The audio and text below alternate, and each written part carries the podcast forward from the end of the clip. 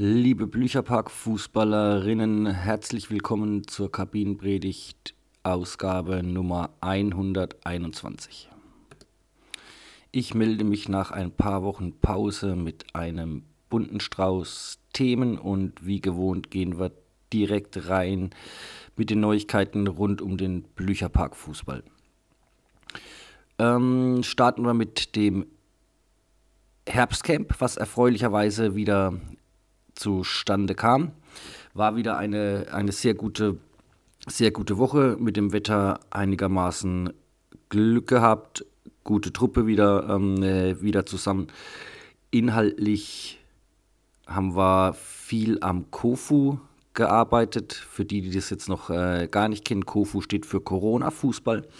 In der Zeit äh, entwickelt, basiert auf dem Prinzip keine, keine Zweikämpfe, kein direkter Kontakt hat sich für mich, oder ich hatte direkt den Eindruck, das könnte ein sehr wertvolles und wichtiges Tool sein zur Vermittlung und zum, ähm, äh, zum Lernen vom, vom Fußball, weil eben, also der Spieler, der am Ball ist, hat fünf Sekunden Zeit, da darf er nicht, ähm, äh, nicht attackiert werden, dann muss er den Ball weitergespielt haben. Das führt ähm, ja schnell zu einem gewissen Spielfluss auch zu zur Situation, dass die Hektik ein bisschen, ein bisschen rauskommt und äh, sowohl Ballbesitzer, Mitspieler, die sich freilaufen müssen, als auch Gegner natürlich, die nur den Ball erobern können, indem sie Passwege ablaufen, ein bisschen Zeit haben zu, äh, zu überlegen. Und das halte ich äh, für eine sehr wertvolle Sache. Es ist im Trainingsbetrieb dann äh, ja aufgrund anderer äh, Prioritäten in den Hintergrund gerückt. Und jetzt im Camp haben wir es wie gesagt wieder, ähm, äh, wieder ausgepackt. Und mein positiver Eindruck hat sich da bestätigt, sodass wir es jetzt ähm, in so gut wie allen Gruppen diese Woche schon, diese Wochen schon, ähm, schon gespielt haben, auch im internen schon, ähm, schon gespielt haben und dass der ursprüngliche Plan, das zum festen Bestandteil der Ausbildung im Blücherpark Fußball zu machen, ähm, langsam Gestalt annimmt, bin ich sehr, sehr froh darüber. Wie gesagt, ich halte das für eine sehr, sehr sinnvolle Spielform. Tireli haben wir entwickelt. Auch das äh, wird sich über kurz oder lang im normalen Trainingsbetrieb wieder äh, wiederfinden. Und ähm, es ist so, wie es die ganzen Jahre schon war, dass äh, die intensive Zusammenarbeit im, im Camp dann auch Ergebnisse liefert, äh, die wiederum den normalen Trainingsbetrieb ähm, beeinflussen, positiv beeinflussen und ähm, die Inhalte sich da über kurz oder lang wiederfinden. Dann haben wir die Zeitumstellung, die nötige, nicht zu vermeidende Zeitumstellung vollzogen diese Woche. Weitestgehend reibungslos. Ich habe jetzt noch nicht alle Kinder gesehen, aber so wie ich das sehe, hat es ganz gut funktioniert. Einige müssen früher abgeholt werden, brauchen dafür Bescheinigungen. Dafür gibt es auf der Seite jetzt einen Vordruck zum, ähm, zum Runterladen und Ausdrucken, beziehungsweise vorher bin ich mir nicht sicher, ob das geht. Also ich habe ähm, die entsprechenden Stellen mit Namen, da habe ich so einen Platzhalter eingefügt, den müssten wir löschen und äh, da den Namen einfügen. Ich gehe davon aus, dass das geht. Dann bitte ausdrucken, zum Training mitbringen, dann unterschreibe ich das und mache einen Stempel drunter. Mit dem internen Turnier haben wir auch wieder gestartet diese Woche und nachdem es vor den Ferien so eine kleine Flaute gab, die mich nicht groß beunruhigt hat, weil ich schon dachte, das wird schon alles wiederkommen, das ist ein vorübergehendes Phänomen. Und so stellt sich jetzt äh, offenbar auch da. Also wir hatten 22 Spielerinnen am Start und ja, war natürlich wieder, wieder super. Also der, der Samstag für sich ist ein, ist ein Ereignis, ein, ein Fußballfest. Bin da äh, jedes Mal aufs Neue wieder begeistert, was die da abliefern. Das ist, ähm, das ist einfach nur fantastisch. Abseits ist immer mal wieder Thema. Wir hatten vor den Ferien noch in, ähm, in einer Gruppe Dienstags, war es, glaube ich, haben wir relativ ausführlich drüber gesprochen und dann ähm, habe ich noch was, ähm, äh, noch was falsch, ähm, äh, falsch erklärt, weil ich über dieses Deliberate Play nicht im, ähm, nicht im Bilde war. Bin ich jetzt ein Video ähm, am Vorbereiten, was dann auf die Seite kommt, was sich dann jeder angucken will, wahrscheinlich anhand der, an der Taktiktafel. Also das mit dem Deliberate Play, dass wenn zwar im Moment der Ballabgabe dann noch ein anderer Abwehrspieler zwischenkommt, ist es dann kein Abseits mehr. Ähm, ich halte das ähm, für Unsinn und ähm, nicht regelentsprechend und falsch, aber ja, so ist es nun mal und ähm, möchte das aber anhand der generellen Abseitserklärung dann da auch natürlich mit, ähm, mit einfließen lassen. Dann werfen wir den Blick über den Tellerrand. Uwe Seeler wird 85 oder ist schon 85 äh, geworden. Und Uwe, den ich ja nicht habe ähm, spielen sehen, das ist tatsächlich vor meiner Zeit, aber ist mir natürlich ein, ähm, ein Begriff. Es gibt eine sehr empfehlenswerte ähm, Doku von dem eh empfehlenswerten Ole Zeisler mit Reinhold Beckmann zusammen macht er das, aber Ole Zeisler ist sowieso zu empfehlen mit seinem Podcast Doppelsex eher für die Älteren oder für die Eltern. Äh, es geht da um ja, Fußball natürlich, ähm, eher so um Spielerereignisse, die jetzt schon ein bisschen äh, zurückliegen und ähm, also wer sich jetzt nur oberflächlich für Fußball interessiert hat die letzten 30 Jahre, äh, für den ist das glaube ich nichts, weil das sind schon Namen, äh, das ist eher was für Insider. Die Doku äh, halte ich für sehr gelungen er wird dann auch interviewt und äh, Szenen von, von früher und das Erstaunliche ist, also das war wahrscheinlich ja echt der Stürmer der damaligen Zeit, der gar nicht so die großen Erfolge gefeiert hat. Also er ist ja nie Welt- oder Europameister geworden. 70 war seine letzte Weltmeisterschaft. Ich meine, er ist mal Meister und Pokalsieger geworden oder irgendwas, aber ähm, also nicht, dass er jetzt die, die Titel wie Briefmarken gesammelt hätte, aber trotzdem ja einer der beliebtesten größten Fußballer wahrscheinlich auch der, ähm, der Zeit.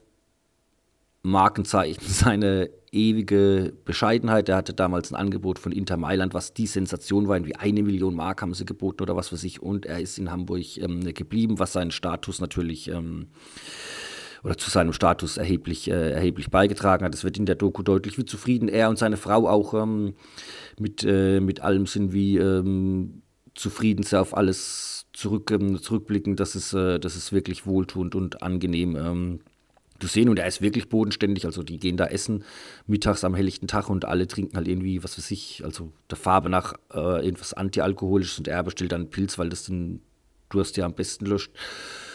Ja, so Sachen. Und ach so, eins noch, ähm, es gibt ja dieses legendäre Foto, als er da vom äh, Platz beim WM-Finale 66, Wembley-Tor, Stichwort, äh, vom, äh, mit gesenktem Haupt vom, äh, vom Platz geht. Und das ist ja immer als Symbol für die Niedergeschlagenheit, für die Niederlage ähm, gewertet worden. Ich hatte gehört, es sei eigentlich in der Halbzeit aufgenommen, weil die Kapelle im Hintergrund spielt und ähm, die hätte nur in der Halbzeit ähm, gespielt. In der Doku wird es auch ähm, thematisiert. Und vom äh, WDR irgendwie eine, die sagt, äh, nee, es muss nach dem Spiel gewesen sein, weil die Kapelle hätte zur Siegerehrung dann, dann gespielt. Ähm, ich denke, das muss ja eigentlich rauszukriegen sein. Er selber sagt, es könnte auch in der Halbzeit gewesen sein. Und das ist für mich eigentlich ein Indiz, dass es in der Halbzeit war, weil wieso sollte er an dem Mythos von dem Bild ähm, äh, kratzen? Also für mich ist es eher so, dass es halt nicht sagen will, ey Leute, es war halt in der Halbzeit, ähm, aber will halt auch nicht nichts anderes sagen, weil es halt nicht stimmt. Also ich glaube, es ist in der Halbzeit ähm, aufgenommen.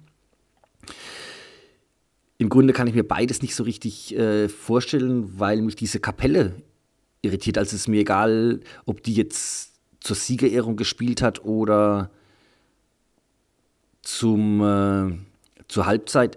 Also wie schnell muss die auf dem Platz gewesen sein? Wenn ne, es ist Halbzeit oder Schlusspfiff, keine Ahnung, und die gehen vom Platz und die Kapelle ist schon im Hintergrund, also die ist schon auf dem Platz und äh, er geht vom, vom Platz. Also ich weiß nicht, wie schnell die auf den Platz gerannt sein, ähm, sein müssen, dass die so oder so schon, schon so schnell da sein konnten. Das kann ich nicht begreifen, aber wie gesagt, ich denke, es müsste doch rauszukriegen sein, ob die Kapelle in der Halbzeit nach dem Spiel oder bei beidem möglicherweise auch ähm, gespielt hat. Da muss es ja Bildmaterial geben, also dass das ähm, im Unklaren bleibt, das äh, verstehe ich nicht. Aber ich glaube, wie gesagt, es ist in der Halbzeit aufgenommen. Wo wir gerade dabei sind, noch ein Podcast-Tipp und zwar die, das Nachholspiel die Protagonisten sind mir jetzt leider nicht geläufig, aber es geht halt auch um ähm, vergangene Ereignisse in der letzten Ausgabe, die sehr empfehlenswert ist, um ähm, Herrn Ahlenfelder, der oh, wann war es? Keine Ahnung, 60er, ich weiß es nicht. Auf jeden Fall hat er ein Bundesligaspiel Bremen gegen Hannover nach 9 oder 32 Minuten zur Halbzeit ähm, gepfiffen, zur allgemeinen Verwunderung, beziehungsweise ein paar haben sich schon gedacht, dass da was nicht stimmen könnte. Weil er vor dem Spiel schon mit nacktem Oberkörper in die Bremer Kabine gekommen ist, um dem ähm, Mannschaftsbetreuer oder irgendeinem zum Geburtstag zu gratulieren und offenbar nach Alkohol gerochen hat, sodass äh, Horst-Dieter Höttges ihn genommen hat, unter die Dusche gestellt hat und äh, mit Vic Vaporub eingerieben hat, damit er nicht so stinkt.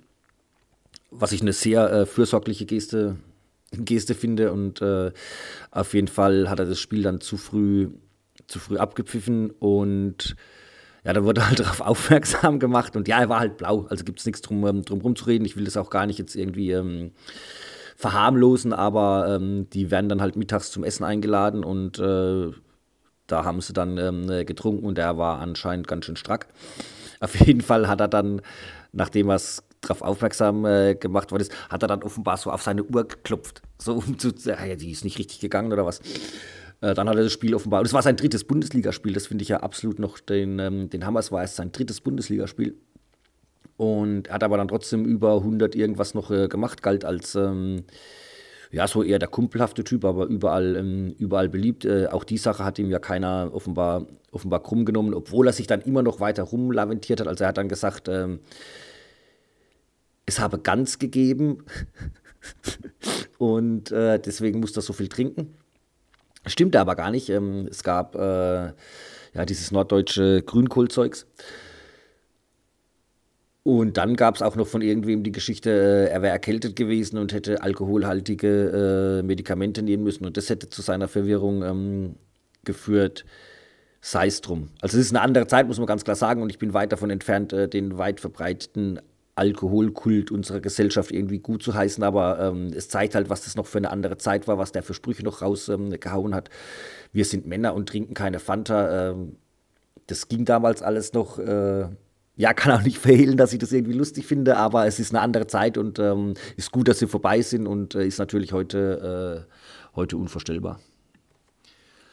Dann gab es ein Gericht, ich weiß nicht vor welchem Gericht, auf jeden Fall hatte, ähm, ich weiß auch nicht welcher Bundesligist oder Verein ähm, geklagt gegen diese ähm, Vereinsstrafen für Pyrotechnik. Also wenn es irgendwo Pyrotechnik gibt, äh, kriegt der Verein ja die die Strafe oder eine Strafe dafür, ne, dafür aufgebrummt. Das fanden die nicht rechtens. Das Gericht hat das, die Vorgehensweise bestätigt, das wär, sei, sei korrekt.